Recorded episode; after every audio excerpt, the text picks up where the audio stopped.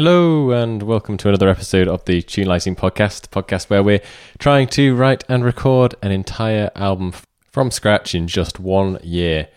Uh, I'm one of the two hosts, Rob Rugglesworth. Jack Edwards is not here right now, but he will be uh, because we've got a special pre recorded episode for you this week, as promised at the end of the last episode.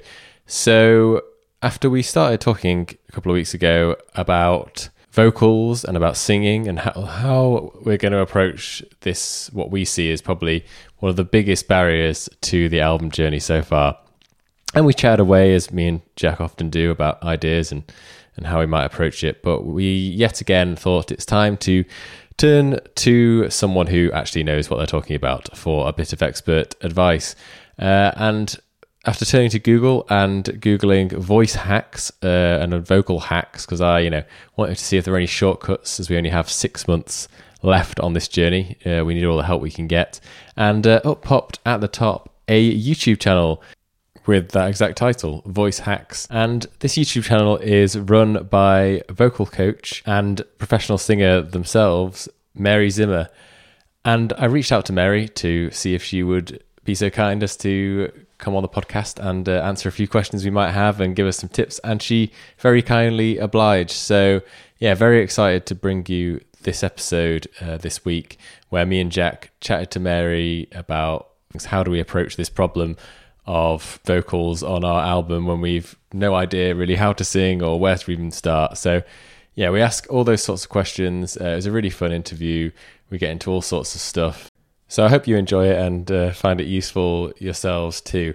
Um, so yeah, I started this interview by asking Mary how being in various uh, metal bands. Actually, uh, Mary's uh, specializes in metal vocals and sort of those kind of things, as well as also um, producing videos for more general vocalists and also having training in things like uh, classic singing and, and opera too. Uh, but yeah, I started the conversation by asking how those years of experience touring and being in bands uh, help when uh, now that she is a vocal coach and uh, a content creator on YouTube. I think it's very hard for a vocal coach to give advice that isn't living the tour life, especially like the exact tour life. I coach a lot of like professional metal vocalists and uh, other YouTubers, people with like three, four times, you know, 10 times the subscribers in the case of like at least one of the persons that I'm thinking of, you know? So I, I coach a lot of professional folks. And I think part of why I relate to them is because I have to live their life. Like I have to manage my voice in the same way. I have to play the same, sometimes the exact same tour routing if it's here in North America, you know? Sometimes, you know, literally we're doing the same thing or we have to go deal with the same stuff. And so I think it's very hard when the vocal teacher is out of touch and they either don't do that or that they've never done that. I mean, it's very hard for them to relate and come up with ideas. So, with the things that you teach in general, do they come from uh, your experience in doing that, or are they they things that people have taught you and you're kind of passing on the the advice through I don't want to say for generations because that makes it sound like you're a lot older than you are. But um, where where does where does your kind of your authority come from, if you like? Um, is it just an accumulation of experience? Because you said you started quite young coaching. Yeah, I mean, because you start when you're like 19 or 20. Like, I was annoying my parents by having like we had a piano, an actual piano in the house. So it was like very loud. And then I would make like 12 year old students come over, you know? So you start like there. I wasn't, certainly wasn't coaching like professional musicians. Now I won't even coach anyone who's a minor. But um, yeah, so part of it, most of the knowledge that I come from really has to do with my music degree, where you learn the pedagogical knowledge of um, you know, the vocal anatomy and how it actually works. And this is how you are able to further examine and interpret other research even after you have your degree, which is also how I can gain an understanding of extreme vocals and some of the specialized sounds. We would call them like phonations, like a sound that you make, a phonation. Um, so, like in the case of like screams and metal and stuff, they're just like weird sounds. So, it's more apt to call them that, I guess. And so, you can't understand or interpret that research if you uh it's you know, not everybody who has been a singer for a long period can be a good vocal coach or necessarily is a good vocal coach because the problem with singing is it's tied with your body and it is a bit, bit athletic. And so um, there are a lot of people who can uh, naturally do it well and they don't have an explanation for it. Although Yeah, it is like an instrument. Oh, it's very frustrating. And certainly, I'm not one of those people. There is a certain time where I could only really opera sing and stuff. I had to learn a lot of these things as well. So I really do understand where um, that goes. But then some of those folks, it's like they don't have an explanation for this exercise they're doing or how to explain to you what is happening because they never had to learn it really. And um, so it actually makes it harder for those folks to teach. So there's plenty of those folks teaching though. Yeah. And so this is kind of the problem with voice teaching. this is what I found so refreshing about your kind of your technique. Like, oh, she's actually talking about like the science here and kind of why things are you're saying certain things and why certain techniques are important. I mean, there's so many vocal coaches on YouTube that I've seen or people that are trying to teach vocals just saying like breathe like this, but and no real re- reason and kind of breathe into in this way and it's like well, why and well, yeah it's kind of so it's quite refreshing nerding out on the science a bit Yeah, and it's important too for vocalists not to slack and to engage in continuing education. So I know some classical voice teachers out there, very popular people who have like vocal programs, and um, they will still be perpetuating like some old school myths. There's a lot of myths that perpetuate from time before we had the technology to do sufficient examination of what's happening in here. One of the main problems is there's no not a lot of tactile nerve endings in the vocal cords, unlike your hands, so you can't actually feel them touching. I can't be like open your cords, close your cords, uh, move your epiglottis. You can't even feel that some of that's happening, and yet a lot of it's happening all day when you talk and you don't even know. And so this is a big problem. And so there's a lot of myths that are still perpetuated, particularly with classical and musical theater teachers who sort of refuse to look sometimes at modern research and stuff because they were just told those things are bad. And so, like, they just believe this thing that's been perpetuated, even though now there is a lot of research and things contrary to that. So we should really also, it's a lack of some people just will not further their education or actually go, well, it, it you know, like I'd questioned a lot of the things in, classical, I'd be like, well, I started just like trying to scream, and I was just like, well, I'm not going hoarse. So like something's something is not wrong here. There's got to be a way. There's got to be a reason. There's got to be an explanation for this, um, and then you have to go look that up. And I think that's the thing. If you don't really have that, and so again, though, you're going to be stuck with gaps when you teach. And I don't know how you can really teach. We don't have answers for people. That's kind of weird. It's obviously, uh, you say as an expert, it's important to keep learning, which is admirable. But if I could take you back to uh, to talking about very beginners, which I think me and Rob are. apart from like the odd karaoke drunken karaoke kind of singing around the house Yeah, we've we've never thought about it analytically and kind of tried to learn to sing, Mm-hmm. um, which is something we sort of want to change in the next six months, ideally. Um, and your uh, your channel is called Voice Hacks, and obviously hacks kind of puts you in mind of a quick win. Uh, people like to get the results of something without necessarily having to put in all the work. But on the other hand, like in anything, and singing, I'm sure is no exception, you have to practice a lot to get where you want to be. W- where does the balance lie, do you think? Are, are there certain things we could do instantly that would make us 50% better singers, or is is the percentage higher or lower and it's more about hard work? Well, I think that there are a lot of technique uh, hacks, if you will, that even when you're first starting, you know, just how to like make a sound or whatever, that will help you a little bit. But um, at the same time, uh, while I feel like I have a lot of really good ones of those, better than a lot of things available. I I have to say, you know, even uh, through my own experience, it's going to be a thing of finished, not perfect. In 6 months, you're going to make a lot of headway. You're going to be like from 0 to what you know, if you if you practice the certain things that we talk about, which uh, we'll get to in a second, but um, you'll you'll make a lot of headway in six months' time working on your own material and focusing on that. But at the same time, um, you can't substitute, just like guitar playing or drumming, the other instruments. Unfortunately, there is a physical practice element to it. And just like the other instruments, it is a part of your body. It's an instrument that you control. There are parts that move that we physically practice coordinating, you know? So you get better at that over time. So, really, at first, you need to keep it very like you need to uh, write really uncomplicated melodies. You can't expect to like do a lot of showing off in six months time.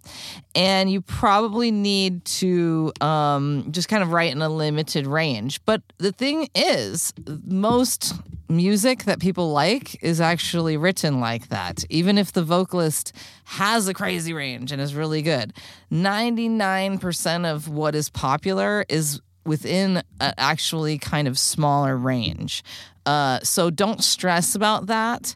And just be aware that there is no like magic trick that just like unlocks your sound. Like all that crap is BS, unfortunately. Like, I mean, I've lived it, you know, I've vastly improved. I mean, even from records that were quote unquote good enough to be on record labels like 10, 12 years ago that I've had out. I mean, I've vastly improved since then by leaps and bounds. So it really is finished, not perfect, because I'm saying that a decade ago, somebody thought I was good enough to put on a professional record but I think I'm 10 times better now. So, you know what I mean? You can get to a level where you get really, really great and you're still going to get better. So, you have to go into this is the best I'm going to do with the abilities that I have at this moment. Like when you get to the end of the six months, you've got to put a deadline on yourself because you can keep perfecting it into infinity. I'm sure that's similar with some of the other things about writing the music as well, where you could just keep going forever. Definitely, yeah. I think that's one thing. One thing we've learned so far in the first six months is um, to accept. In fact, we we talked to a friend about this, and he gave us some advice that he'd been passed on, which was to accept. I think ninety percent, ninety percent of the way, ninety percent perfect, ninety five percent maybe. Basically, don't don't aim for perfection well, that's what I'm saying. Finished, not perfect, if that makes sense. Because you, so yeah, we, I don't think we're expecting perfect from ourselves yeah. in six months, thankfully. We've probably uh, already made a mistake then in the fact that we've kind of already progressed quite far with some of our kind of demos and the music we're writing, but really you're saying we kind of probably should figure out what our vocal style and kind of what our range is and things like that is going to influence a lot of what is going to work well in terms of the music. Yeah, maybe that's a problem that we're kind of having is we've written a lot of music already and we're trying to figure out how the hell is our voice going to fit with that. But really, you know, that's kind of the wrong way to think about it. Yeah, I mean, it's not necessarily you're in control of the music. I mean, the writing, the composition, I mean, any composition in theory can be moved to any key. So it's not like you need to scrap it because in in in if you haven't written the vocal line, it doesn't necessarily it's not necessarily that restricted because of key. I would say a good goal for like a male vocalist is to try to write a vocal line you know, to what you already have written, just see.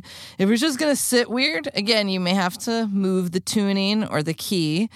So, um, but because it's not already written, like that's you know the music might be written but if the vocal line isn't written there's certainly a lot of room for where to put it right so i think a good place to start is to try for a male vocalist to try to write something uh, in the C3 octave if middle C is C4. So be careful because when you open up a gar- GarageBand or certain Pro Tools gives you the choice, you can click C3 or C4. Some MIDI programs call it C3, and I don't really understand because like a computer's unlimited octaves. What does it matter if you call it C3 or C4? But traditional piano and, and guitar lessons and things, we would be calling middle C C4. And most of the time, when you see like range videos on YouTube and stuff, that's where they're telling you the numbers are.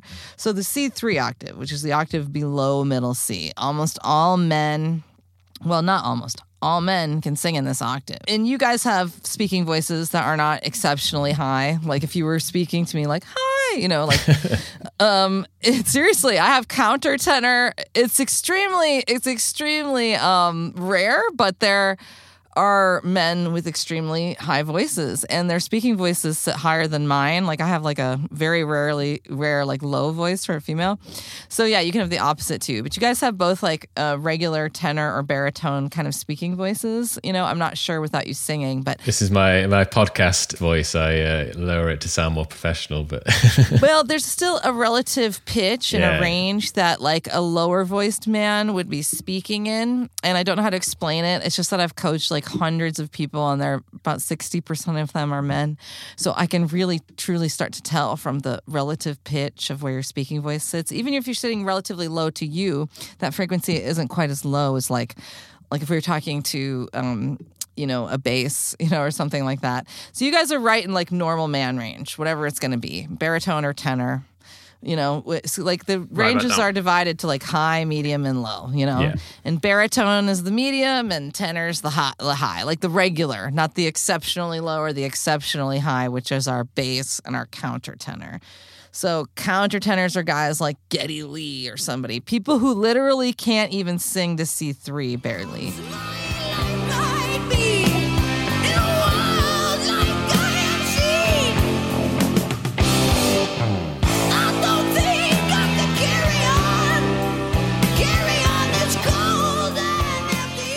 Range is high, like a mezzo soprano. It's statistically very rare. I mean, I've seen maybe like two of these in actual lessons, but it's most men are like confounded by this because there's a lot of famous guys with high voice.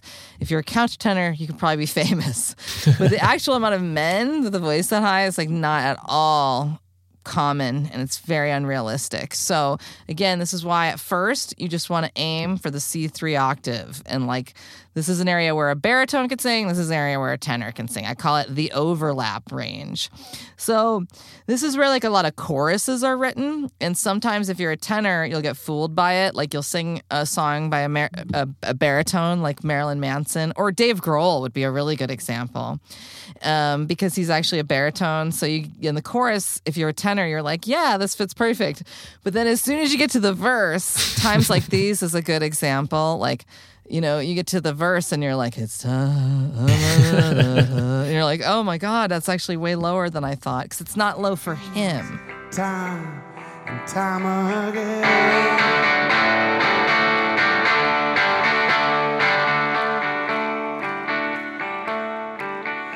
I, I'm a new day rising. I'm a brand new sky ahead.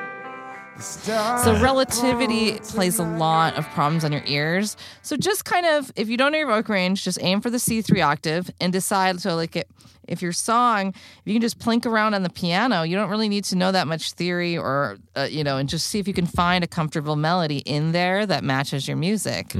Um, and keep it simple. You want to avoid like expectations of like big leaps as far as wide pitch it range. You don't want to have expectation to do like hey or something like that. Like crazy runs is super unrealistic. Um but here's the thing. Like i said most famous songs are written this way. Look at crooners. Great example. Frank sinatra. I bet everything i just said describes everything i bet the whole thing is like in the lower part of the c3 octave. It doesn't make any leaps, you know, uh, and it's not a complicated melody. Let me see what spring is like on a Jupiter and Mars. So you want to think like other that. You don't necessarily have to write crooner songs, which you know. And that is going to be done in your like normal modern singing voice, which is our non-falsetto rock voice. We call it belting. Some people call it chest voice. I kind of prefer not to use that term. It's very non-specific. So like Frank Sinatra is belting even though he's not like being loud. It's the it's the style. He's not like using his falsetto, you know? So you want to just sing in your normal male rock voice. Again, though, this is where we're hearing all of the Lewis Capaldi's and Ed Sheeran's and Dave Matthews would be another. That's a great example. Dave Matthews would be like a guy that's pretty much doing exactly what I'm saying. You say you feel the right to remain, then stay, and I will bury you. Maybe sometimes like he goes up for like a falsetto because he's more experienced on some of his melodies, but like the large majority of the catalog is not like wildly deviating. So it, when you actually start looking at like hugely popular artists, yeah, there are people who are going all over. Some of the guys I just mentioned are certainly like the Ed Sheerans and stuff. But there but again, like most stuff is actually written in a comfortable range, and so it's not like you're really shortchanging yourself. Most hits are simpler songs, not like blah, blah like I think that's where we struggle is because a lot of the like artists that we really like, uh, we talk about a lot, are kind of quite original. That kind of stands out to us. you have to remember everybody that you like probably has like a decade of practice Yeah, before they got to that record that made them big that you like.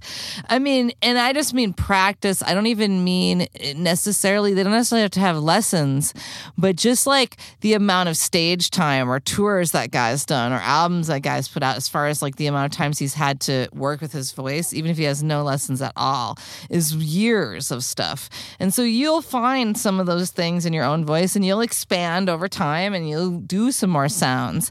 But I would just keep it like real simple at first. And then like you could maybe add some elements like clean singing versus like gritty singing, you know? Hey versus hey. You could add a little bit of grit maybe if you could learn that in six months on that same C3 octave, non complicated melody.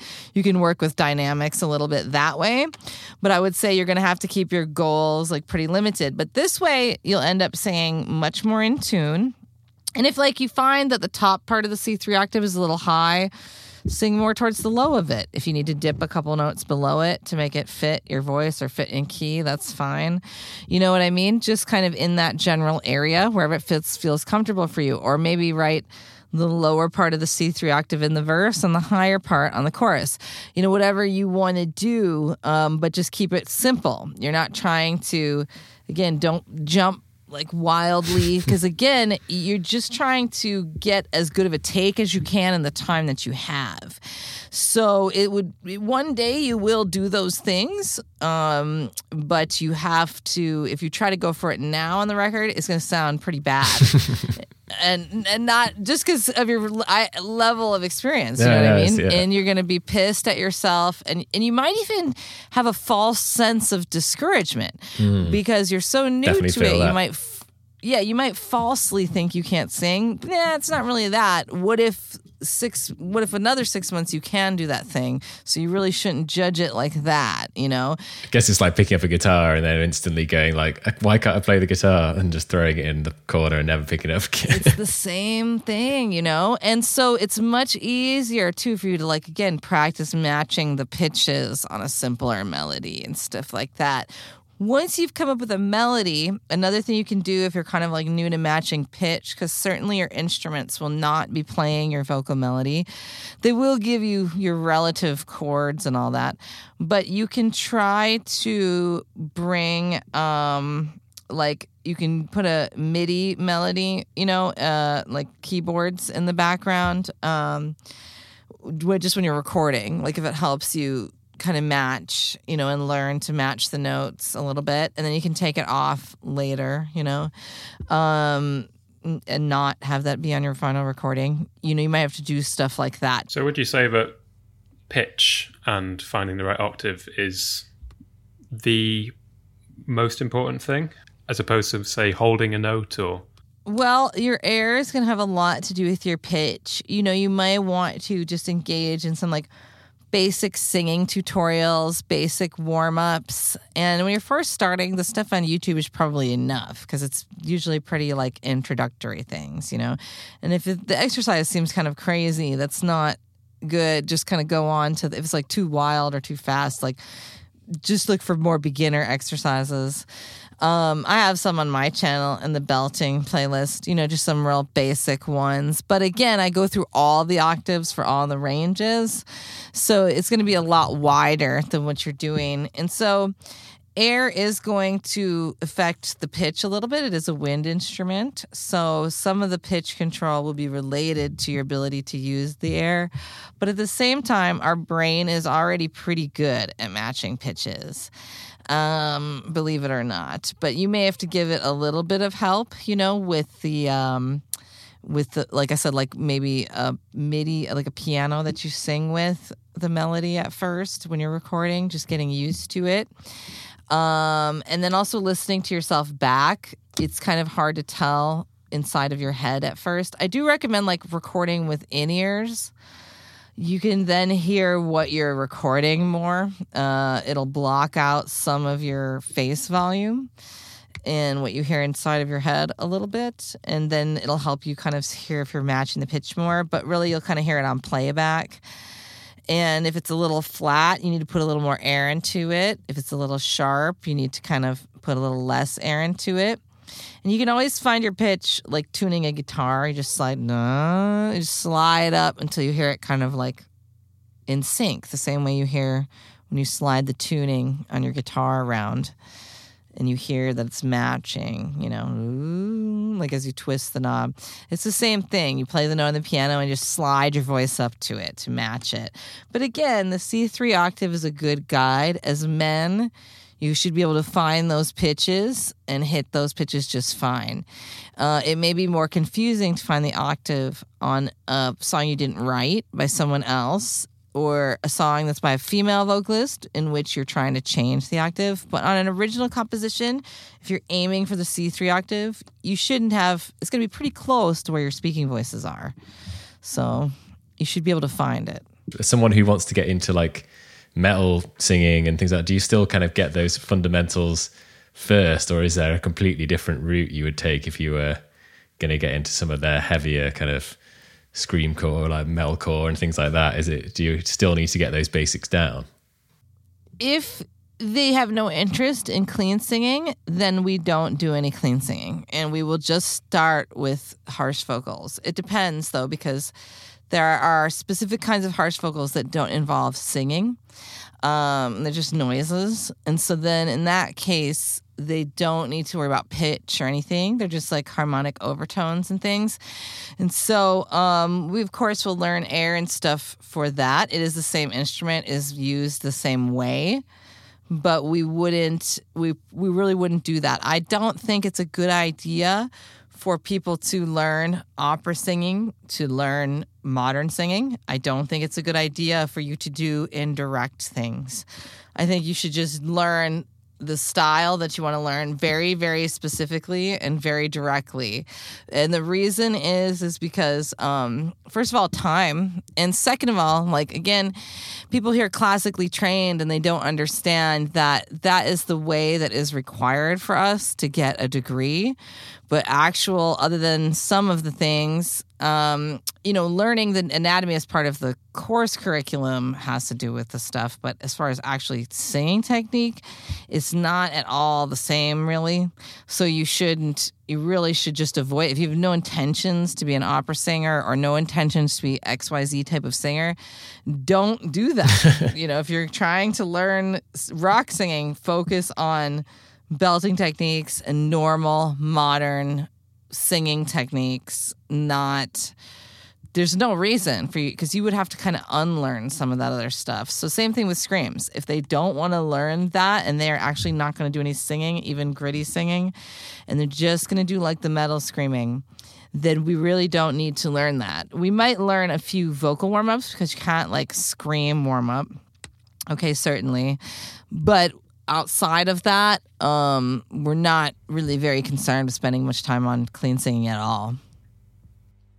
That's interesting. So there's some parts of a vocal performance, um, such as the emotion that the singer puts in, which people can really value. Um, would you say that is aside from the technical aspect, or is that something you can learn as well? Is that is that something you can teach to put that emotion in, or to put some expression in that is, you know, above and beyond just the notes? Well, think of you know your guitar or you know um, or something like that, and the other instruments.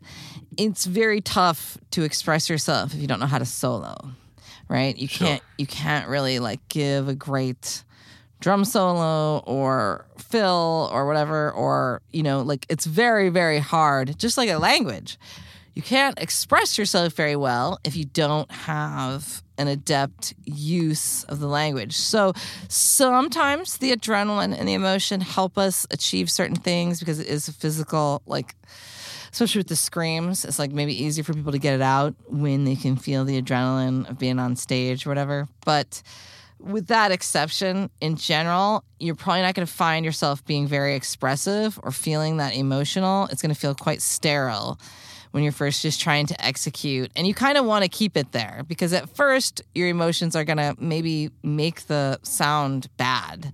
No, you know, like it's just ki- Get in the way. yeah, it's again, think of it as the way that would work on another instrument. If you're too emotional too soon, like it's going to be like off tempo and stuff and other instruments, right? Like the classic like speeding it up faster than the click, you know? Um or something like that, like the vocal equivalent like that where it's going to be like whoa, like sound really wild, you know, and uncontrolled. So what I would do is I would actually like completely take your emotions out of it for a while. Especially when you're first like writing and be quite sterile, you know, and just feel it out and and kind of really look like is this a comfortable pitch? Is this melody? Am I adapting to it well? It's really treating it like an instrument then, like you have to do it like that because again i've seen the opposite and it's it's not good. It's not like the people who are letting all their emotions go haywire like are making great sounds. Like you know what i'm saying? Like Sure, most of the time they absolutely are not. It's like trying to pick up a guitar and just bang out a Hendrix solo like straight away. It's just not you're gonna hit all the wrong notes and like Yeah, and it's like I can't play the guitar, so no matter how much I feel it, that's Yeah. not coming out. It's going to be like terrible, right? So that's the thing is it's the same. I, I mean, I find it much easier to be more expressive now that I can control all of the sounds and the colors and things. We are limited to an extent, so you could put more of your emotions into the lyrics, and then certainly after you have recorded the song and it's all done and things like that. Then, when you're just rehearsing it over and over with the band, that's the time you can start bringing your emotions back in to that song that you wrote, you know? But at first, it's going to be like a little bit sterile, unfortunately. And I guess the beauty of us doing it as a recording project for now and like, well, not doing any live performances is we can just keep doing take after take and then eh, even chopping stuff up and like, you know, getting the best bits of certain takes. People really don't do takes all the way through anymore. So every record that I've done since like 2007, like the, whoever produced it, that's exactly how we did it. And part of it is because we can now, and the recording standards are up to that point. But I'm telling you, like when I did, I just did a record that came out today, and it was like like tons and tons of backing vocals, and even after like decades of singing practice, I'm doing take after take, punching in like every line to get it up to the standard of modern quality. And af- even after I do that on like multiple, like six layers of harmonies, after 20 years of practice, they still tune it. So just kind of be aware of that too. Ah, This is where we're at, and it has to do with technology. right. So, okay. so you Oh, got to be, yeah. It, so it's tough. You got it's tough when you're producing yourself because I kind of produce my own vocals because we couldn't go anywhere because of COVID to an extent. And so um, it is tough to how many takes do you do? How how what is good enough? So you kind of when you're very first starting, you really need a third party to help you decide which takes to keep. The only reason I can even sort of half assess that now is my level of experience. But I don't think that's possible to assess at the beginning. So when you're doing your take after take, you really need maybe a producer or somebody, a vocal, like, or at least just somebody else to tell you that that, that is the one. Because I don't think that's another good thing about the beginning that you're not going to be able to tell, I don't think. Yeah, agreed. I do think that is one thing we need because we have we've heard ourselves sing and we've heard each other sing enough, too much probably, and we have no idea how good we are really. Yeah. We're like we don't know how to judge um, what is an acceptable quality to put on a record. And if you just went with a producer and he's like, "This is good, that's not good," like like they're they're not going to be a vocal coach. So they're going to tell you the techniques, you know, but they're going to be like, "This is out of tune. This isn't. This is good." yeah, for an audience member, so they, they can still judge. Yeah, and that's what you need because that will help you learn. Again, it's it's kind of sucks. It's a lot of growing pains. You have to go in and learn what is good and what is bad. You have to hear what is bad, and you and you gotta just look at it objectively. You can't take it too personally because there is the good coming out too. You know, so just throw out the bad and just remember what that good one sounded and felt like, and just keep trying to replicate that tone or whatever you know? They're gonna the, you know and over time you're just gonna replicate more and more of those good tones and learn and there'll be less and less takes to to figure that out. You know again though it's a learning curve and and yeah you do need that third party to tell you this is good and this is bad. You really do if you're just starting. Um, also, when we're just starting, this is, I think, especially uh, relevant now in lockdown because I'm with. I mean, we've obviously staying in our houses and we've got neighbours who are all working from home as well, and the walls aren't particularly thick around here. How do you, or how would you advise someone overcoming like shyness about practicing singing?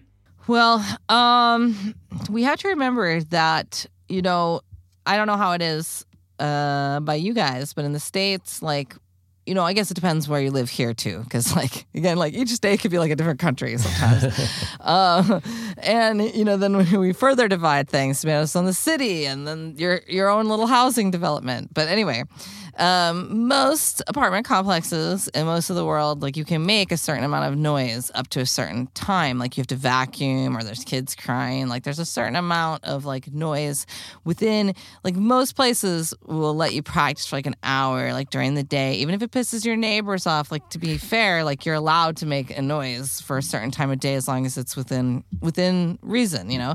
But that being said, there's a whole lot of ways that you can avoid doing that. Um, one thing is the kind it's kind of expensive, but it is worth it. Um, there's this thing called the Isovox that I've seen. It's literally this thing that just goes over your head. And wow. it really does isolate it.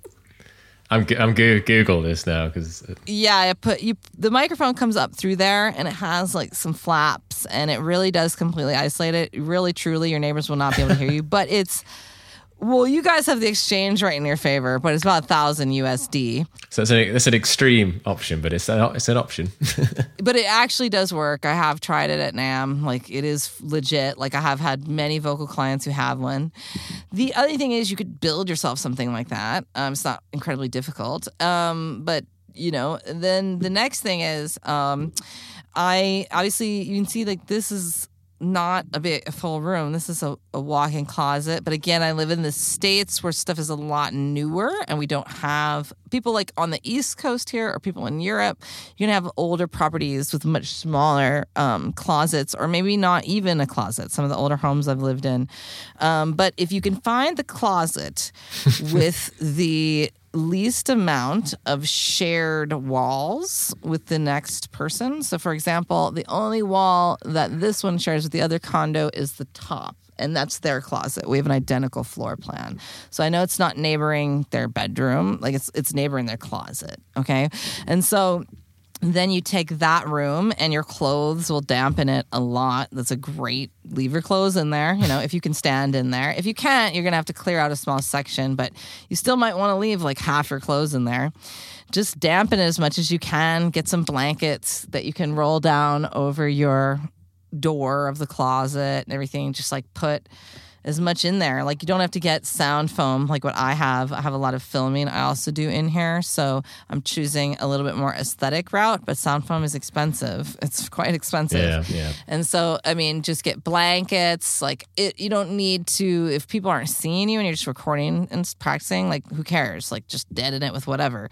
And then, um, what you also want to do then is close all every single door and window in the place. Make sure you have no, like, including the door to the room where the closet is. Like, put as many doors between you.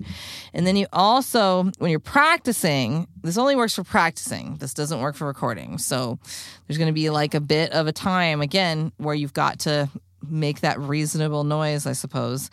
Um, but for practicing, you can turn on all the fans. So like if you've especially like the oven fan in the kitchen, turn that on. Like make as much white noise as possible. Turn on the bathroom fan, turn on the laundry fan. Uh, actually, if you have a Chromecast, what I've done too is stream white noise off of YouTube to your television. No joke. Do Nice. that.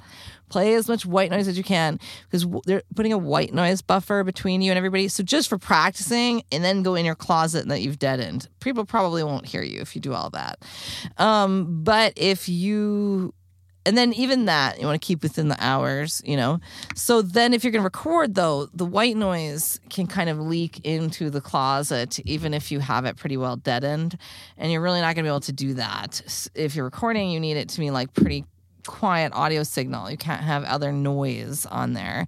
So you want to probably in an apartment use like a dynamic microphone that has a lot of rejection. So, you know, just any regular dynamic like like this one, the um Procaster or the or like an SM7 or something. It they have a lot of like rejection, you know, like they're not going to pick up a lot of ambient noise because even if you turn it everything off. Like in a house, there's probably some ambient noise, but that's when you want to record in your closet too, because you want to get rid of that room reflection and so forth.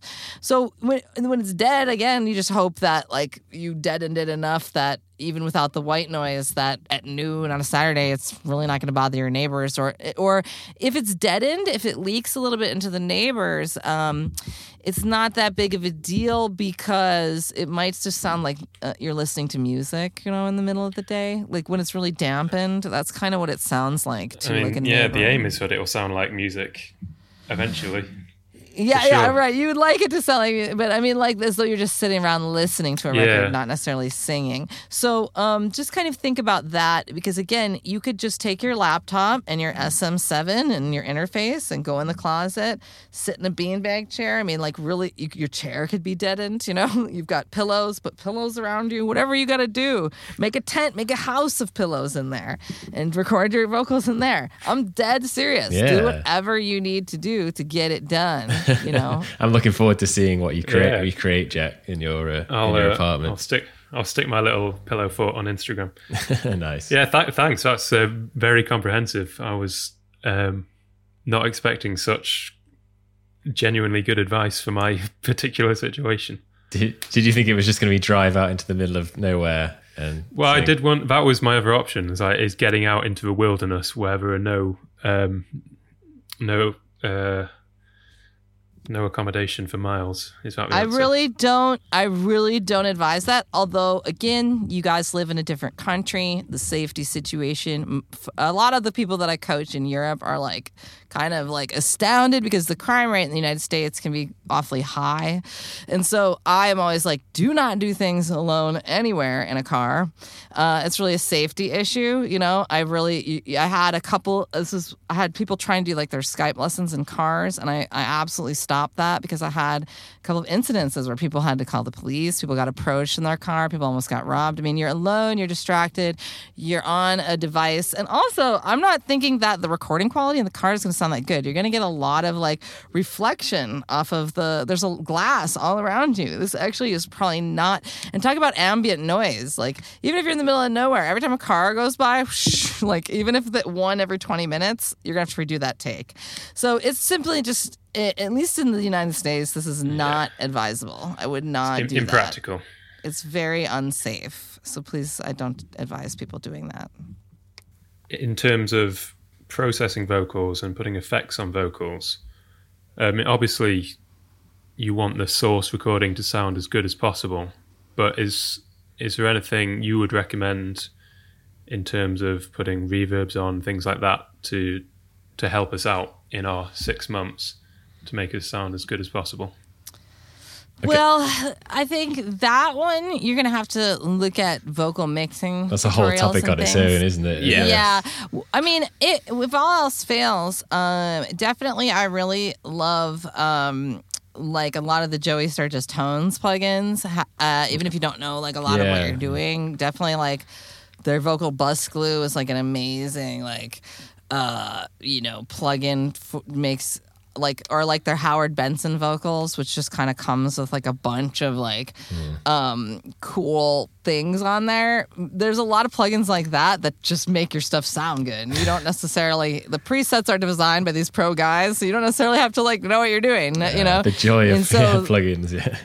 yeah, there is a lot of stuff like that now. So it's 300 times easier than when I started doing and like all we had was like the default Pro Tools plugins, you know, but um I would say that I would say if you're new and you really want your stuff, just pay somebody to mix it. There's like a lot of kids out there mixing it now for cheap.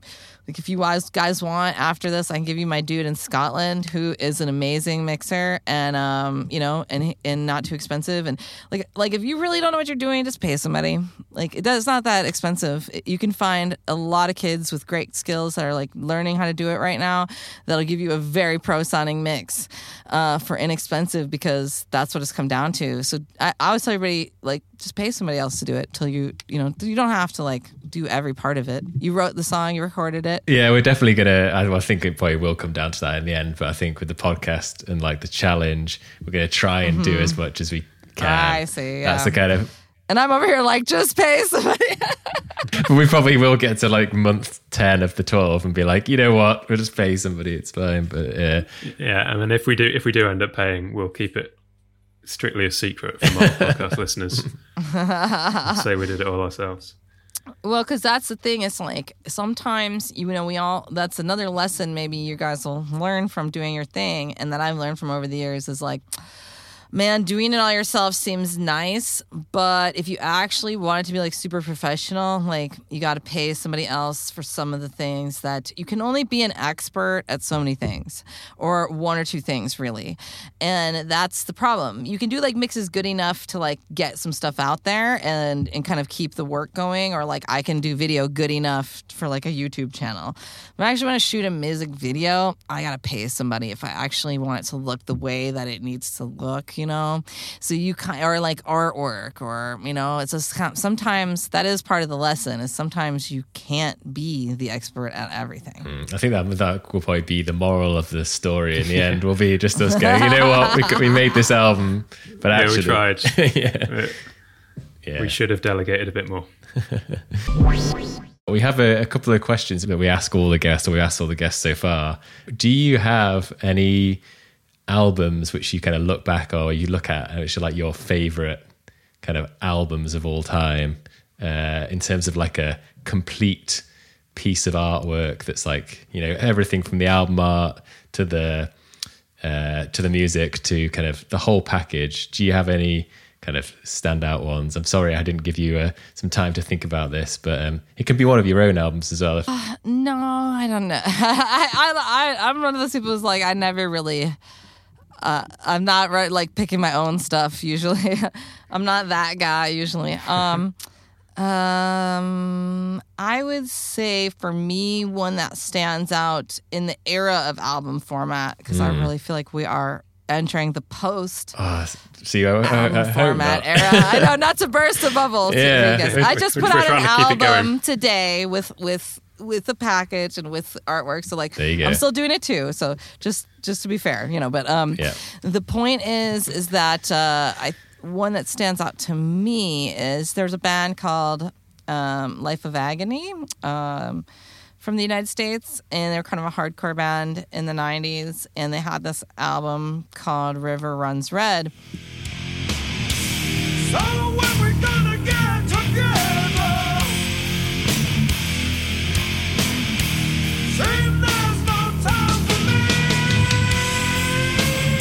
And River Runs Red is an album in which they put tracks between the tracks. And this is sort of a thing that doesn't happen too much anymore because again like um the context of streaming has kind of removed this element a little bit because the tracks between the tracks show up as funny things and strange you know like it's strange to have them on the stream or to have them in a Yeah, if you if you've got it on random. little inter- little interludes that come up. Yeah, Yeah, One-minute it's sort of really weird, right? And they were one of the very first bands to, because I think this record is 1993 or 1994. Um, so it's one of the very first bands to actually talk about home problems. Um, and it's kind of depressing, but it's kind of fascinating. Um, the, the, the, the, the concept is depressing, but I didn't write the concept. So, but the way they executed it was genius, like absolute genius. Um, the, they have like audio, like you can hear like the kid, like, you know, there's a lot of Foley, if you will, like um, people walking up the stairs, doors shutting, like you get a picture, like as though you're listening to like a, a movie audio. And um, the tracks between the tracks are like a kid in New York, you know, living a shitty life in a poor part, you know, shitty parents, the whole thing. Um, just comes home from school and you hear this on the tracks in between, and each track is a day of the week. And he comes home and because it's the 90s, he's playing like an answering machine message. Um, you know, each time. And you hear the answering machine messages get like worse and worse. Like one is where he walks in the door, and the first one is like Monday, and like mom's like, you piece of shit, like yelling at him. And you can hear him walking up the door, like as his parents are yelling at him and like shutting the door, you know, and like the yelling continuing behind the closed door. And then like the nasty answering machine messages from his job, from his teacher, like, and it goes through the week. And unfortunately, like at the end of the week, um, the audio they convey that he commits suicide in the bathtub. And so um, the whole record is about these home problems that this real life kid is having you know and how it affects him and how it ends up like ending his life basically. And they did it all through audio through between tracks and the songs. They never actually say that anywhere. So it's brilliant. It's genius that one. It's it's quite quite high concept, Yeah. but um, genius. yeah, I think we're we're both really into that sort of the, the, sto- the storytelling aspect of a whole album rather than just an individual song. Yeah, and I think that is something that's sort of lost um, because, again, like I said, you know that's what happened, but they don't say it anywhere, you know? Yeah, and you just yeah. hear from, like, again, like the Foley is amazing. Just that they're able to like convey the door, like every just everything that you hear. Um, it's and again like these in between tracks are sort of lost now because a lot of people still listen to those Life of Agony songs. It was a great and legendary record, but like I think a lot of the between that whole story is kind of lost, you know, in that way. Cool. And then uh, the second kind of follow up question is Have you heard any albums more recently where you've been like, you know, anything that you're kind of listening to that's influencing you more recently at the moment? I mean, it could be an older album that you've kind of just discovered recently, but what's kind of influencing you in your in your music that you're creating uh, at the moment? Well, the interesting thing, I didn't write anything on this record. Uh, actually, someone else wrote entirely all the vocal lines and everything, um, because it was, we had this band has had other singers before, and I'm just not particularly used to the style of the music uh, as far as writing goes. So we actually hired the original vocalist to write the lines. Yeah, I saw on YouTube you had uh, is it three three of you, three singers collaborating. Yes. the These were the, the previous vocalists in the band, Yeah. and um, that's quite cool. Yeah, it was great. And she actually wrote all the vocal lines on this record and the lyrics because we wanted it. She just doesn't want to be in the band. Um, it's just like her choice. So, um, um, but we worked together on it because I didn't really know. I just, I don't know. It's been hard for the fans for them to transition vocalists. And so just kind of we didn't want we just really want to make sure the style was right you know? And writing isn't exactly like the top thing on my list anyway. Um, so i don't know. As far as uh, influences would be more like towards the performance side um, and i think i guess because i started being in this power metal band, which I haven't done power metal in a while. Um, I've just kind of been listening to things on that angle um, a little bit more to kind of get into that mode. So there's this guy um, who is just a killer power metal vocalist. Although again, I'll never be able to sing as high as this guy because I'm like a regular tenor, and he is definitely the epitome of a counter tenor. So this is a person who probably can't really sing. Too, Does not have normal man range. yeah, uh, too low, but he's definitely up in the Geddy Lee range. But he's this guy named Giannis Papadopoulos, and he sings for this power metal band called Beast in Black from Europe. And it's like very typical European power metal. But this guy is like, his range is like ridiculous. And so he just owns, that's the other thing is like, if you have a weird vocal range like me, like super low or super high, like him, you just gotta kind of accept it. Own you it. just have to Yeah. own it, I guess. And he's the definition of that. You know, it's like crazy, phenomenal dexterity.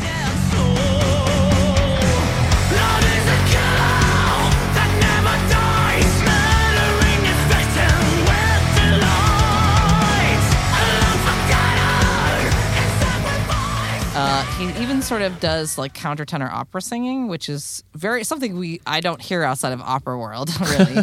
so uh, he it's crazy the stuff that he does, and I recommend like checking out his YouTube channel. Uh, as far as, but again, this is a person with a significant amount of training and a significant amount of practice. It isn't magic. And with an unusually unique voice, so definitely not one to go out and Ah, try and yeah. copy. and a voice that is exceptional. I would say it's even rarer than my voice type, which is like less than 2% of females at this low. It's probably like less than 1% of men who have a voice like that. So, Before we kind of wrap up, um, you you mentioned you've just uh, finished recording an album. Is there anything else you want to kind of plug alongside that? Obviously, there's the the YouTube channel. Kind of, I guess, where can people find you? Is the standard podcast question, uh, musically and kind of from the vocal coaching side of things. If anyone's interested in. Uh, yeah, in, in getting some lessons, in kind of watching your YouTube videos, how yeah, how can they find you? I mean, I'll put links into to all these things, but um, thank you so much for having me on. I really appreciate it. And um, my YouTube channel uh, is just uh, voice hacks. Um, I mean, if you just type that into YouTube, you'll find it. But at the same time, uh, it's youtube.com slash voice hacks by Mary Z, but I think that'll take you longer than just Googling it. Yeah. And then um, um, voice hacks at gmail.com is how people can get a hold of me for lessons and things. So, yes, thank you so much No, for no having me. I hope you guys, you. I can't wait to hear how your song turns out. Well, that was uh, a really fun episode to do, and I hope you enjoyed it as uh, much as we did chatting to Mary. Uh, thanks again, Mary, for coming on and giving us all those useful tips. If you haven't listened to previous episodes of the podcast, please do go back and have a listen. Um, we've been doing this for six months now, and uh, it could be quite funny to listen to uh, how little we have progressed with the album in six months, but we're getting there slowly and steadily. And uh, I think this singing part of the puzzle um, is one we really need to crack. And hopefully, once we've figured that out, things will start moving a bit faster. Um, if you want to find us on social media, uh, you can do. It's at Tune Lighting on Twitter, Instagram, Facebook send us a message if you uh, enjoyed the show, if you've got any questions or topics you think could be useful if we covered in the future. Uh, or you can email us if you would like things a bit more formal. It's tunelighting at musicianshq.com. Thanks again for listening, and we'll see you next time.